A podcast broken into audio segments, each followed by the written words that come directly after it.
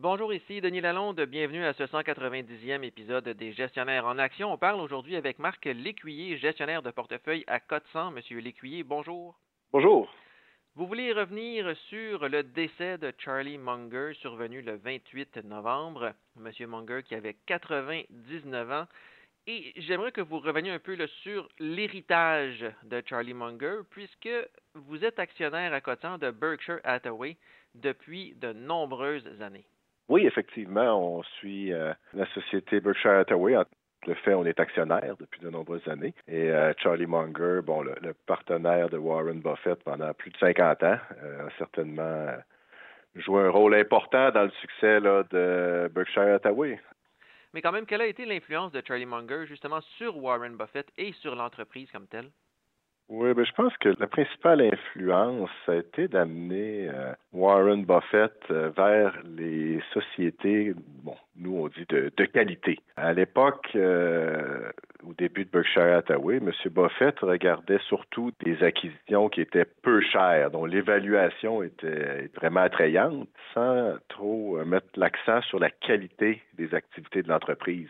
Ce qu'on constate une fois que M. Munger est arrivé, peut-être la première acquisition, c'est l'acquisition de Seas Candies, qui euh, a peut-être annoncé un changement là, dans la, façon d'investir de M. Buffett par le même Berkshire Hathaway.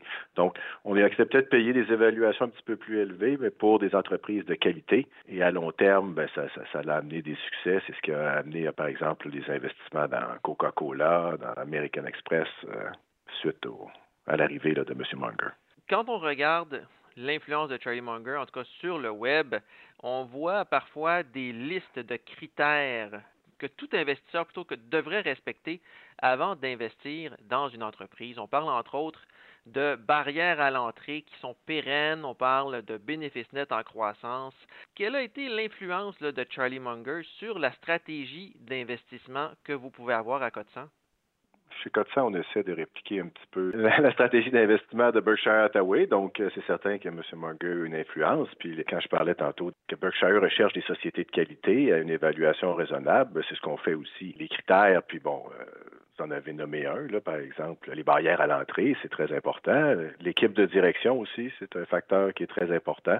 La solidité financière de l'entreprise, donc une entreprise qui n'a pas trop de dettes, euh, on veut généralement aussi, c'est ça, des, entreprises qui sont en croissance dans des secteurs qui ne sont pas trop cycliques. Fait que c'est tous des critères euh, qu'on a dans notre processus d'investissement qui sont un petit peu indirectement reliés à, la philosophie d'investissement de Berkshire et, de M. Munger. Est-ce que vous pouvez nous citer quelques entreprises, par exemple, que vous détenez en portefeuille, que vous avez évaluées en fonction de cette liste de critères-là? Oui, très bon exemple, c'est euh, Visa qu'on a acheté euh, il y a peut-être, ça, date déjà un petit peu plus que dix ans. Euh, à l'époque, il y avait des enjeux au niveau de la réglementation et ça avait amené, à notre avis, le, titre de visa à une évaluation qui était raisonnable. Hein. on payait à l'époque 13 fois, environ 14 fois les profits pour une, société comme Visa. Donc, je pense que c'est un bon exemple. Bon, Visa, c'est un société qui dispose de barrières à l'entrée euh, très élevées. Hein. C'est un peu un oligopole dans le secteur des paiements, des cartes de crédit.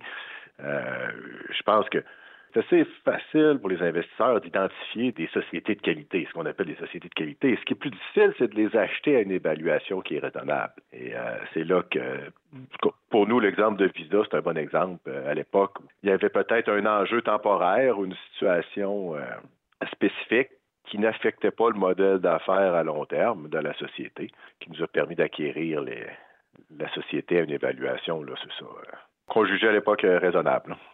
Et quel est le trait de caractère de Charlie Munger qui a fait sa force comme investisseur, euh, diriez-vous? Il y, en a plusieurs. pour M. Munger, je pense que à la base, si on lui demandait à lui-même, il dirait que c'est peut-être le fait qu'il était rationnel. Il mettait beaucoup d'importance à la rationalité. Donc ça, c'en est certainement un point qui a fait son succès. Deuxièmement, la curiosité. Je pense que c'est euh, un autre facteur qui l'a aidé beaucoup. L'intégrité. Hein, je veux dire, bon, on parle d'investissement, mais si on regarde tout au long de sa carrière, ça a été un, exemple en, en, termes d'intégrité. Ce serait peut-être les trois principaux caractéristiques, je pense, qui, ont fait le succès. Bien sûr, l'intelligence, mais je pense pas que ce soit euh, le principal facteur. Quel conseil marquant venant de Charlie Munger pourrait servir à tous les investisseurs, selon vous? C'est peut-être euh, général, là, mais euh, ça s'adresse peut-être un petit peu moins à l'investissement, mais Charlie avait dit que pour lui, sa vision de la vie, c'était assez simple. C'était de dépenser moins qu'il gagnait, d'investir de façon intelligente, éviter les personnes toxiques, apprendre tout au long de sa vie, puis finalement, c'était de différer la gratification. Donc, d'accepter d'avoir plus plus tard en échange de peut-être euh, moins consommer aujourd'hui. Là, euh. c'est, ça, c'est, lui-même qui l'a dit, là, c'est, ça qui guidait sa vie et ses, et ses investissements. Là. Merci beaucoup, M. Lécuyer. Merci.